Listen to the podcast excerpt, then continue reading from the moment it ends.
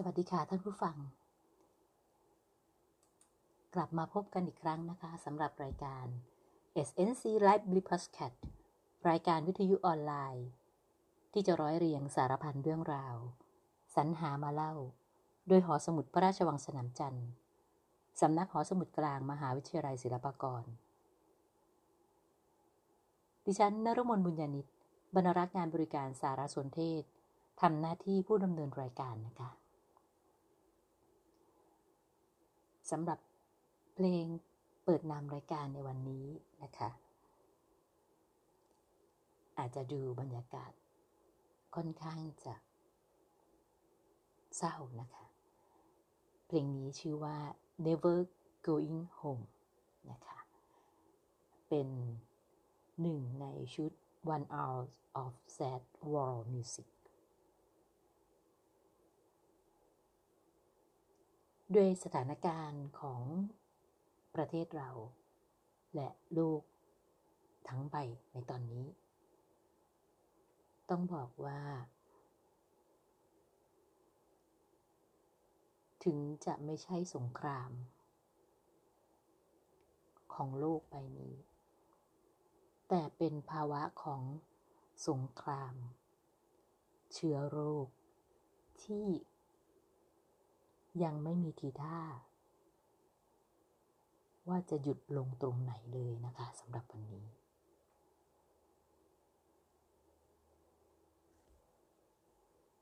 วันนี้พี่พรเล็กก็มีเรื่องราว ที่อยากจะมาเล่าสู่กับท่านผู้ฟังนะคะ ก็เห็นจะไม่พ้นไปจากเรื่องราวของโควิด -19 และสิ่งที่ อยากจะแบ่งปันมุมมองกับท่านผู้ฟังค่ะ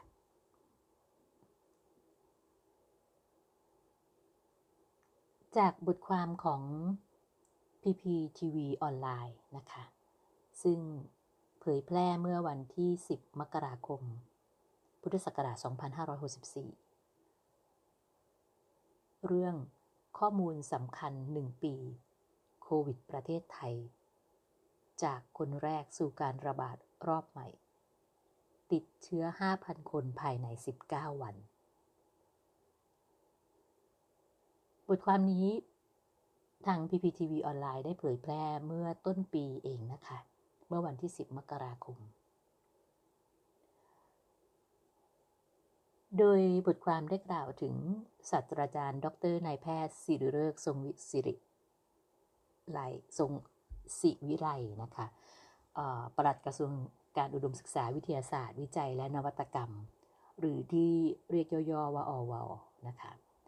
ท่านได้รายงานผลการประมวลข้อมูลว่า ประเทศไทยมีผู้ติดเชื้อโรคโควิด -19 รวมแล้วถึง 10,000 ราย เมื่อวันที่ 9 มกราคม 2564 ซึ่งนับเป็นระยะเวลา 363 วัน หลังจากที่มีการพบผู้ติดเชื้อรายแรก พี่พอมเล็กลองคิดตัวเลขเฉลี่ย แบบง่ายๆนะคะ 363 วันหมื่นราย นั่นก็คือเฉลี่ย 27.6 คนต่อวันนะคะ ในช่วงหนึ่งปีที่ผ่านมา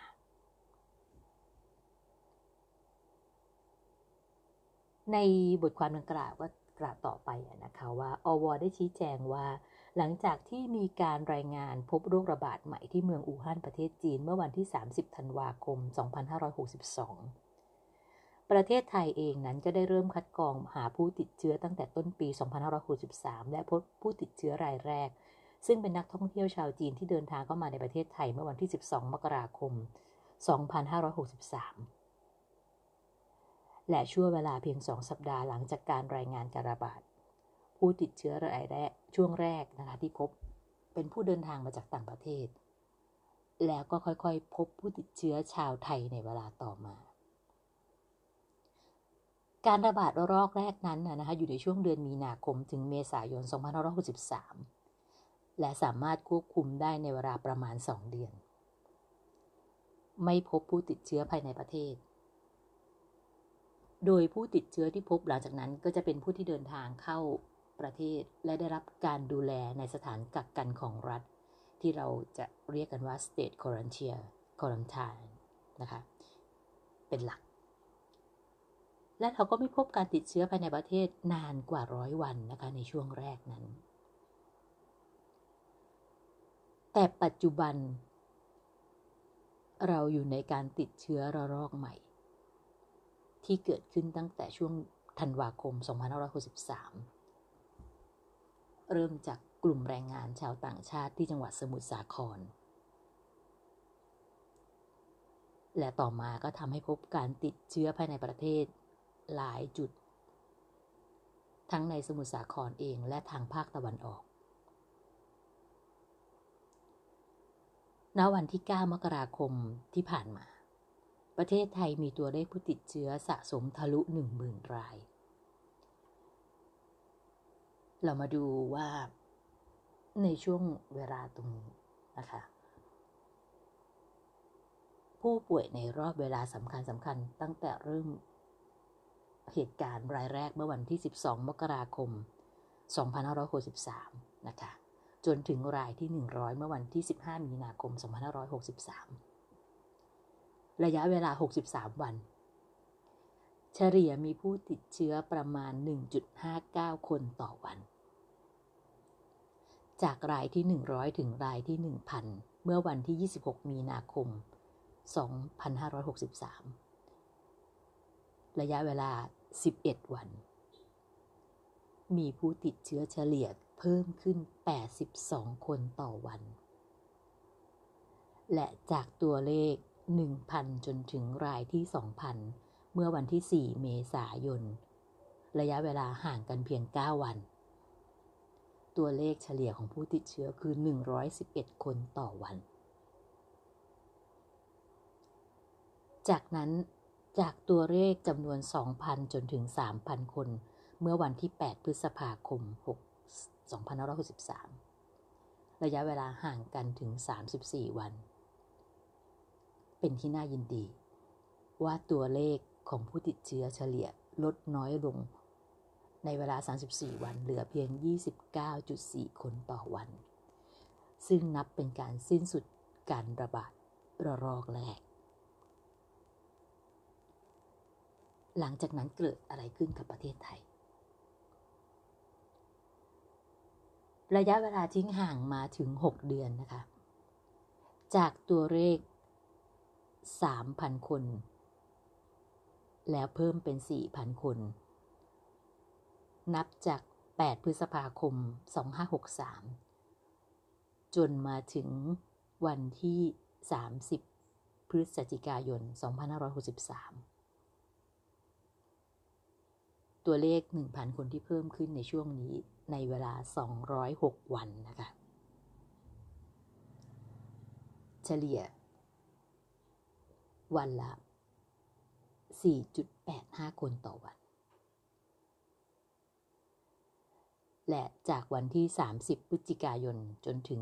21 ธันวาคม ปีที่ผ่านมาคือ 2513 กลับกลายเป็นว่าในเวลาเพียง 21 วัน ตัวเลขเพิ่มสูงขึ้นถึง 47.62 คนต่อวันนะคะ ในหลักพันด้วยกัน นั้นก็ยังไม่น่าตกใจเท่ากับ ตัวเลข หลังจาก 21 ธันวาคม 2563 มาถึงวันที่ 9 มกราคม 2564 จากตัวเลขที่ขยับพันคนในเวลาที่ถี่ห่างต่างกัน ตัวเลข จาก 21 ธันวาคมจนถึง 9 มกราคม 64 จากหลักพันนะคะ ตัวเลขเพิ่มขึ้น 5,000 คน ในเวลาเพียง 19 วัน เฉลี่ย 263.2 คนต่อวันนะคะ เพิ่มขึ้นถึง 5.5 เท่า และจังหวัดในระดับต้นๆที่มีผู้ติดเชื้อมากที่สุดก็คือกรุงเทพมหานคร รองลงมาคือสมุทรสาครและชนบุรี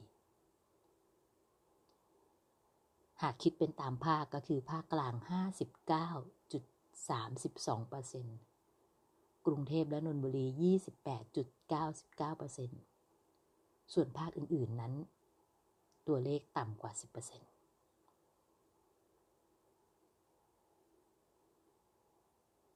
มาถึงวันนี้จาก 9 มกราคมนะคะตัวเลขสะสมผู้ป่วยในประเทศไทยของเรา ซึ่งในวันที่ 9 นั้นมี 1053 คน และมาถึงวันที่ 11 กรกฎาคม 2564 ก่อนที่จะมีการประกาศล็อกดาวน์ตัวเลขสะสมผู้ติดเชื้อในประเทศของเราจาก 1053 คน เพิ่มขึ้นเป็น 33,6 336,371 คน ภายใน 183 วันนะคะ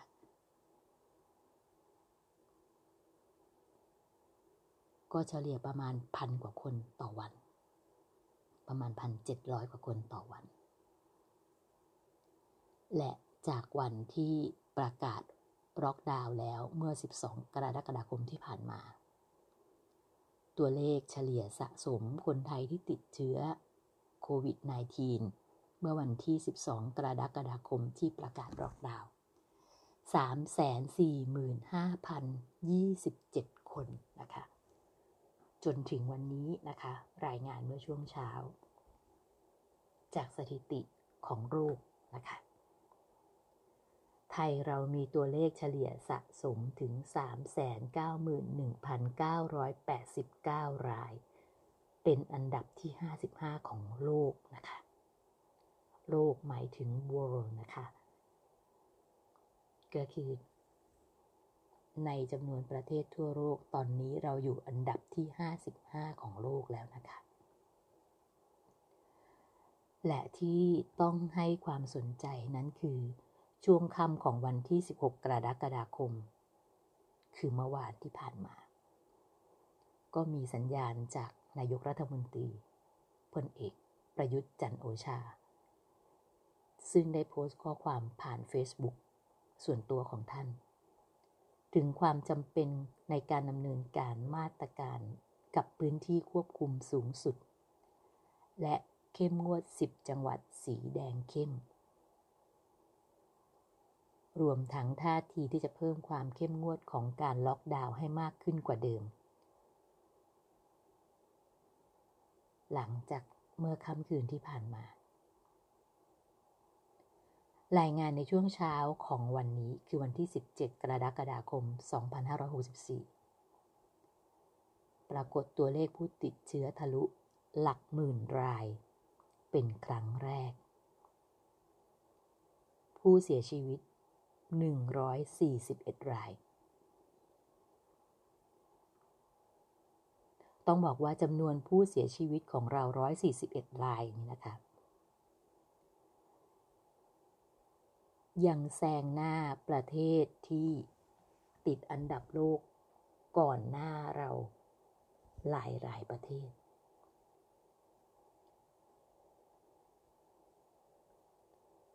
เราเป็นอันดับที่ 55 นะคะ ประเทศที่มีอันดับการติดเชื้อรุนแรงมากกว่าเราจำนวนมากกว่าเรา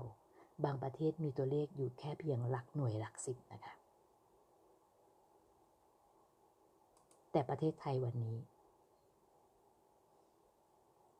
ผู้เสียชีวิตทะลุหลักหมื่น เป็นครั้งแรกอาผู้ติดเชื้อขออภัยค่ะ ผู้ติดเชื้อทะลุหลักหมื่นเป็นครั้งแรก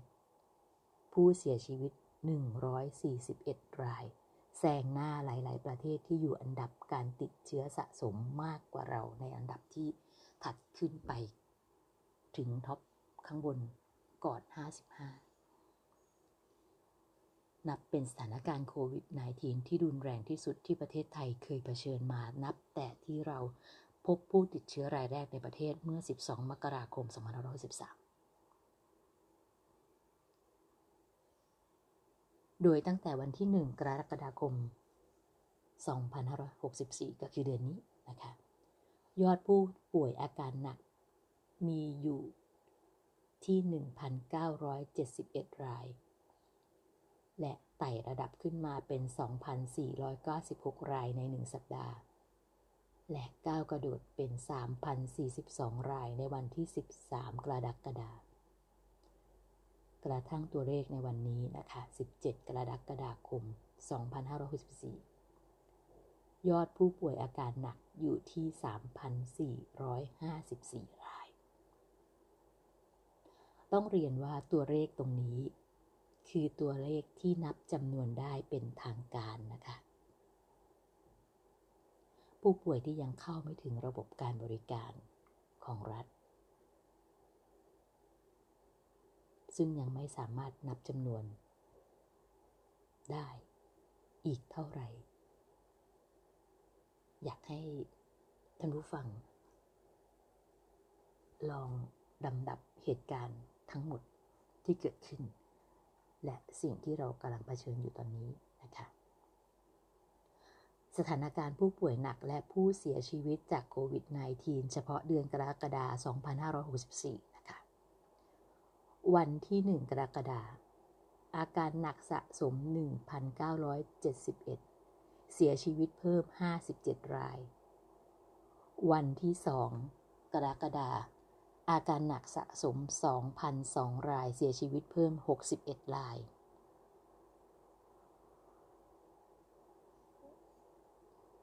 วันที่มีผู้เสียชีวิตสูงสุดคือวันที่ 10 กระดากฎาคม มีผู้ป่วยหนักสะสม 2,738 ราย เสียชีวิตเพิ่ม 91 ราย ขออภัยค่ะ มีตำแหน่งที่แซงหน้าคือวันที่ 15 กรกฎาคม ผู้ป่วยอาการหนักสะสม 3,276 ราย และผู้เสียชีวิตที่เป็นอันดับสูงสุดคือ 98 ราย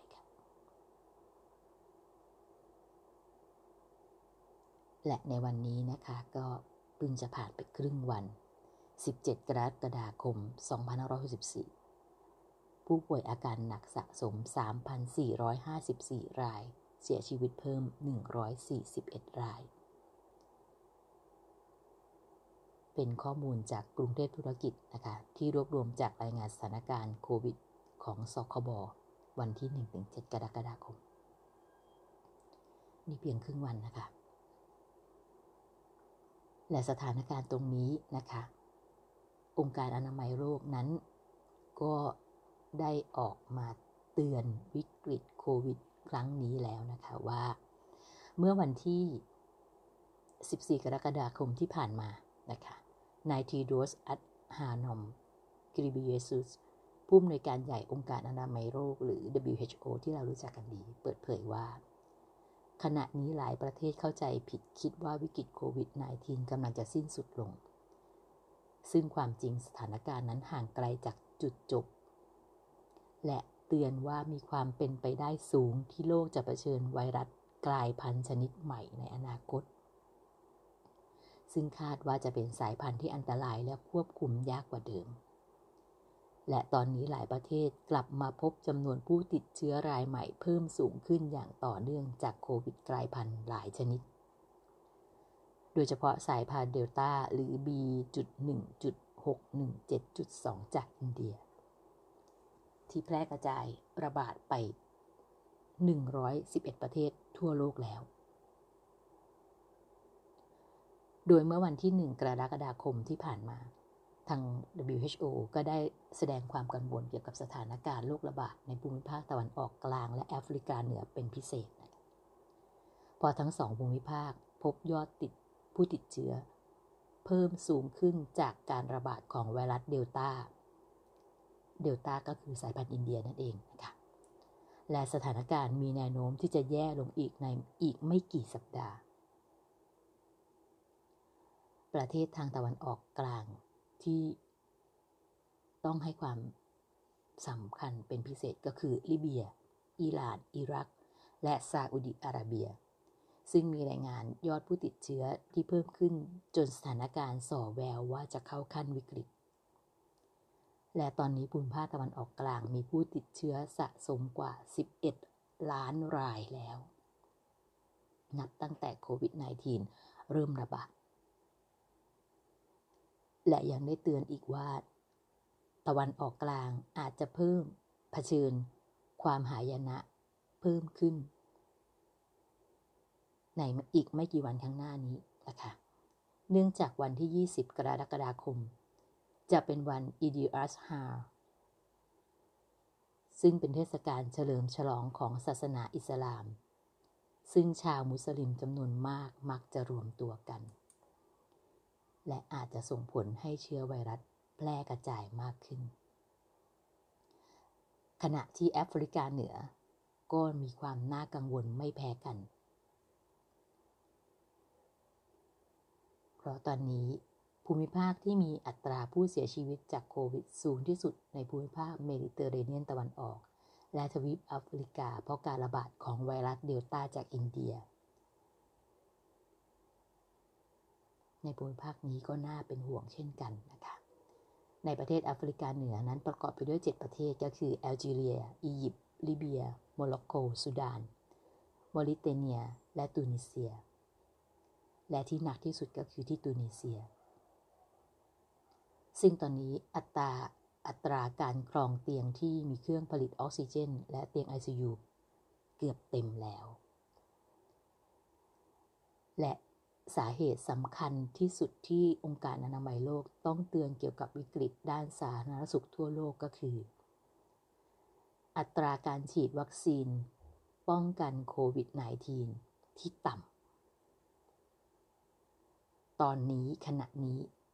ทั่วโลกมีประชาชนเพียงร้อยละ 25 เท่านั้น ที่ได้รับวัคซีนแล้วอย่างน้อย 1 โดส โดยส่วนใหญ่ก็คือประชาชนในประเทศที่ร่ำรวย และองค์การอนามัยโรคก็ยังเรียกร้อง ให้ประเทศร่ำรวย แบ่งปัน และบริจาควัคซีน ให้แก่ประเทศที่มีไรายได้ปานกลาง และรายได้ต่ำเพื่อเร่งยุติวิกฤตโรคระบาดนี้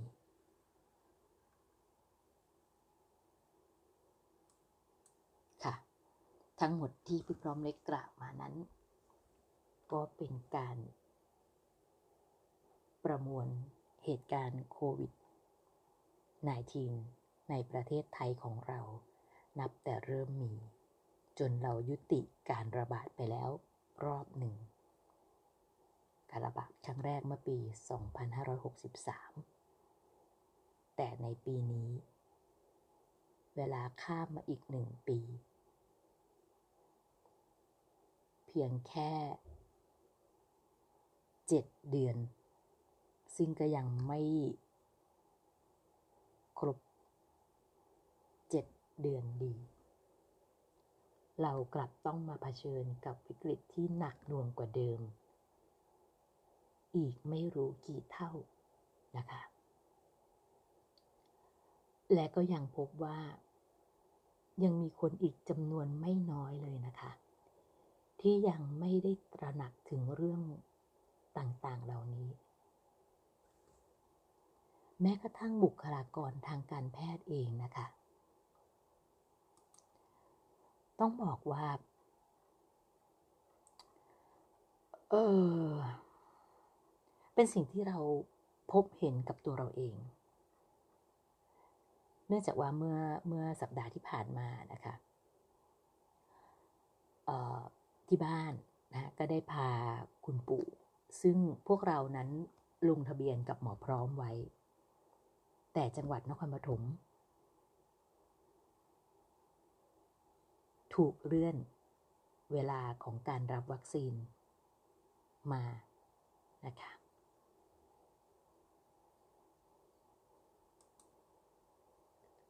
เราก็จึง หาแนวทางที่ทำอย่างไรก็ได้ ให้คนในบ้านเราได้รับวัคซีน มากที่สุดเท่าที่เราจะพยายามตรงนั้นได้ เราจึงพาคุณปู่ไปที่ศูนย์กลางบางซื่อซึ่งทุกคนที่ไปอยู่ตรงนั้น เข้าใจว่า ส่วนหนึ่ง จะรู้สึกแบบเรา เพราะความแออัด จำนวนคนมากที่ไปยืนรอต่อคิว เหมือนอย่างที่วันหนึ่งที่ที่นครปฐมเราก็เกิดเหตุการณ์ตรงนั้น ในวันที่จะฉีดวัคซีนให้คนตลาดบนและล่าง แล้วทำให้เราเห็นภาพการใกล้ชิดกันของคนหมู่มาก ที่ทุกคนต่างหวาดกลัว ไวรัสโควิด แต่ลืมนึกไปว่าการที่ไปอยู่ในที่ชุมชนแล้วไม่เว้นระยะห่างแบบนั้น ก็มีโอกาสที่จะเสี่ยงการติดเชื้อ ก่อนจะได้รับวัคซีนด้วยซ้ำไป ซึ่งสถานการณ์ที่บางซื่อไม่ต่างอะไรจากนครปฐมเมื่อหลายเมื่อสักสัปดาห์หรือสองสัปดาห์ก่อนเลย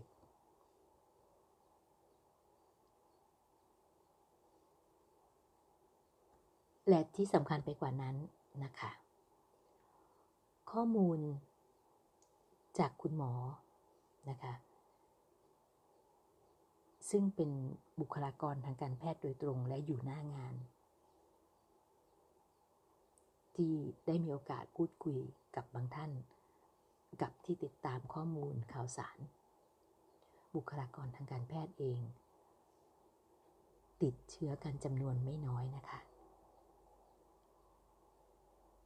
และอย่าลืมว่า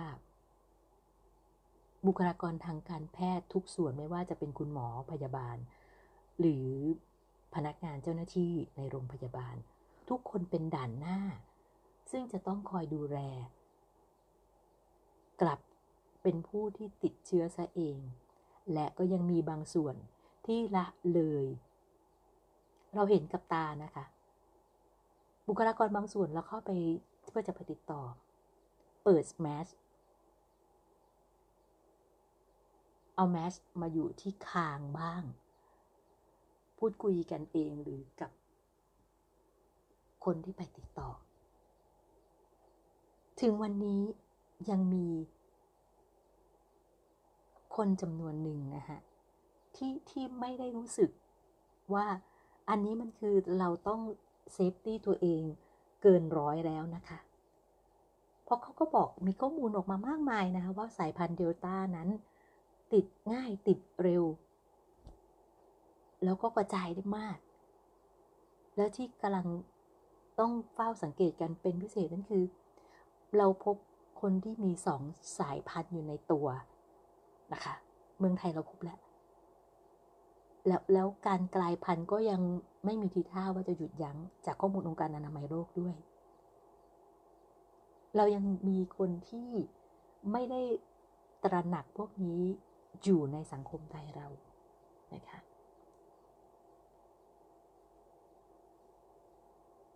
และตัวเลขที่เผยแพร่ออกมานั้นเป็นเพียงแค่ส่วนเดียวนะฮะ คนที่มีเชื้ออยู่ในตัวไม่รู้ และต้องบอกว่าสายพันธุ์ใหม่ ๆ นี้ แสดงอาการบางทีไม่แสดงอาการ แสดงอาการเหมือนเป็นหวัดธรรมดา และเราก็ไม่ได้ตระหนักว่า เอ้ย ฉันต้องพาตัวเองไปตรวจ แต่แม้กระทั่งคนที่ตระหนักว่าจะต้องพาตัวเองไปตรวจ อย่างกรณีป้าหมอนวดสองท่าน ที่เพื่อนร่วมงานติดและเสียชีวิตไปก่อนหน้า ในสัปดาห์ก่อนหน้า ป้าสองคนก็ตระหนักว่าตัวเองน่าจะติด เพราะเริ่มมีอาการ แต่พาตัวเองไปถึงในจุดที่จะต้องตรวจจะต้องถึงโรงพยาบาล เข้าไม่ถึงค่ะ ด้วยเหตุผลต่างๆ นานา บางคนเซฟตัวเองอยู่กับบ้านนะคะ อย่างผู้ป่วยกรณีผู้ป่วยติดเตียง ผู้หญิงคนหนึ่งก็ติด ติดจากไหน คุณพ่อซึ่งอยู่ดูแล เป็นอากงอายุเยอะแล้ว ผู้ป่วยติดเตียงรายนี้ติดโควิด จนกระทั่งตายอยู่ในบ้านอากงผู้เป็นพ่อ ก็คงจะ เวทนาทุกข์ใจ ท่านโดดตึกตายนะคะ แล้วยังอีกหลายหลายเคสที่เป็นข่าวออกมา มันคืออะไรฮะ บางคนป้องกันเซฟตัวเองอย่างดีอย่างคุณหมอที่เป็นด่านหน้านะคะก็ติดนะฮะ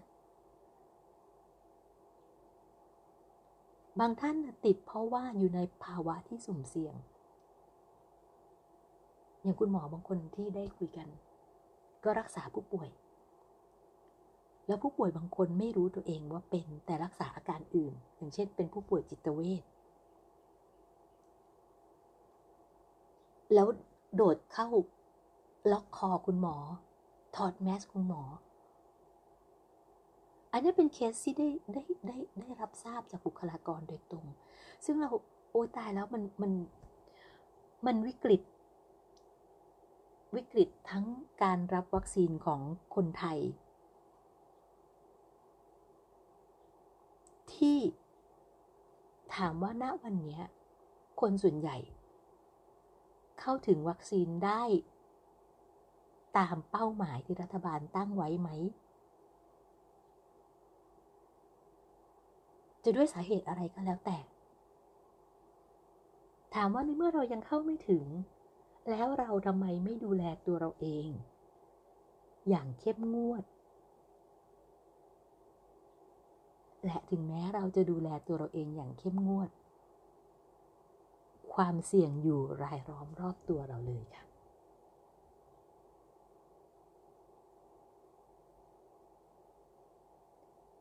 นะคะ ในวันนี้ถึงนาทีนี้แล้วเนี่ยวิกฤตที่หนักหน่วงขึ้นทุกนาที อยู่รอบตัวเรานะคะพี่พร้อมเองก็อยากจะกราบวิงวอนนะคะ ท่านผู้ฟัง ทุกท่านที่ฟังรายการอยู่ในขณะนี้นะคะ ดูแลคนรอบข้างเราค่ะ รักษา ทั้งตัวเราเองและคนรอบข้าง บอกต่อส่งต่อส่งเสียงออกไปในสังคมกันให้มากค่ะ พบเห็น ใครที่มีพฤติกรรมที่ดูแล้วอันตราย อย่าวางเฉยค่ะ อย่างเมื่อวานนี้พี่ปอมเล็กก็พยายามพาคนในบ้านที่ยังเหลืออยู่ walk in ไป ที่โรงพยาบาลกาญจนา ก็ยังพบอะค่ะ คนที่มารอคิวแบบเราที่ที่คิดว่า walk in ไปแล้วน่าจะได้สิทธิ์ตรงนี้ ก็ยังใส่แมสใต้จมูก ซึ่งพี่พอ เดินเข้าไปถึงตรงนั้น ก็ทนไม่ได้นะคะจึงหันไปกล่าวบอกกับคุณป้าท่านนั้นว่าป้า ป้าใส่แมสใต้จมูกไม่ได้นะคะ นาทีนี้ป้าทำแบบนี้ไม่ได้นะคะ ซึ่งทุกคนก็จะมีเหตุผลของตัวเองอะคะ่ะ มันมันหายใจไม่ออก มันเหนื่อยเพิ่งเดินลงมา คือคือถ้าเรื่องเล็กน้อยเท่านี้แค่นี้คุณยังไม่รู้สึกว่าจำเป็น ก็ไม่ต้องพูดหรอกนะคะว่าจะเกิดอะไรขึ้น ถ้าคนส่วนหนึ่งในสังคมยังเป็นแบบนี้ พี่ปอมเล็กก็พาตัวเองออกมาจากจุดนั้นนะฮะคือในเมื่อถ้าถ้าเขาเขาเขาเขาเขายังยอมรับที่จะเอาตัวเองเสี่ยง เราก็ไม่ต้องไปเสี่ยงกับเขานะคะ พอพูดกล่าวตักเตือนกันได้ก็บอกกันไป เขาฟังเราพูด แล้วตระหนักเพิ่มขึ้นก็เป็นเรื่องที่ดี แต่ถ้าเขายังเพิกเฉยอยู่ ก็เนาะค่ะในหลักพระพุทธศาสนาก็บอกว่า กรรมใครกรรมมันค่ะ ค่ะ สำหรับรายการ SNC Live Blip Podcast ในวันนี้นะคะพี่บอมเล็กก็ยังปรารถนาเช่นเดิมนะคะ ให้คนไทย ให้พี่น้องไทยทุกคน รอดพ้นจากวิกฤต ที่ร้ายแรงขึ้นทุกวันทุกวันนี้ ไปด้วยกัน นะคะ กาดอย่าตกค่ะ ทุกข้อมูลทุกข่าวสาร ทุกวิถีทางการป้องกันที่มีข้อมูลมากันเป็นปีหนึ่งแล้วเนี่ยนะคะทำเถอะค่ะ อย่าเพิกเฉยเลยนะคะ เพราะเวลาที่ท่านติดขึ้นมาแล้ว จากข้อมูลในปัจจุบันก็คือไม่ใช่ท่านคนเดียว คนในครอบครัว และอย่าลืมนะคะว่าเด็กเล็กยังไม่มีวัคซีน เมื่อเดือนที่แล้ว ก็น้องๆจากโรงเรียนศูนย์พัฒนาที่ขอนแก่น ยกศูนย์เลยนะคะ ค่ะ ก่อนจบรายการวันนี้ก็ขอให้ พี่น้องร่วมชาติทุกคนนะคะ ไม่ว่าจะเป็นชาวไทยเอง หรือ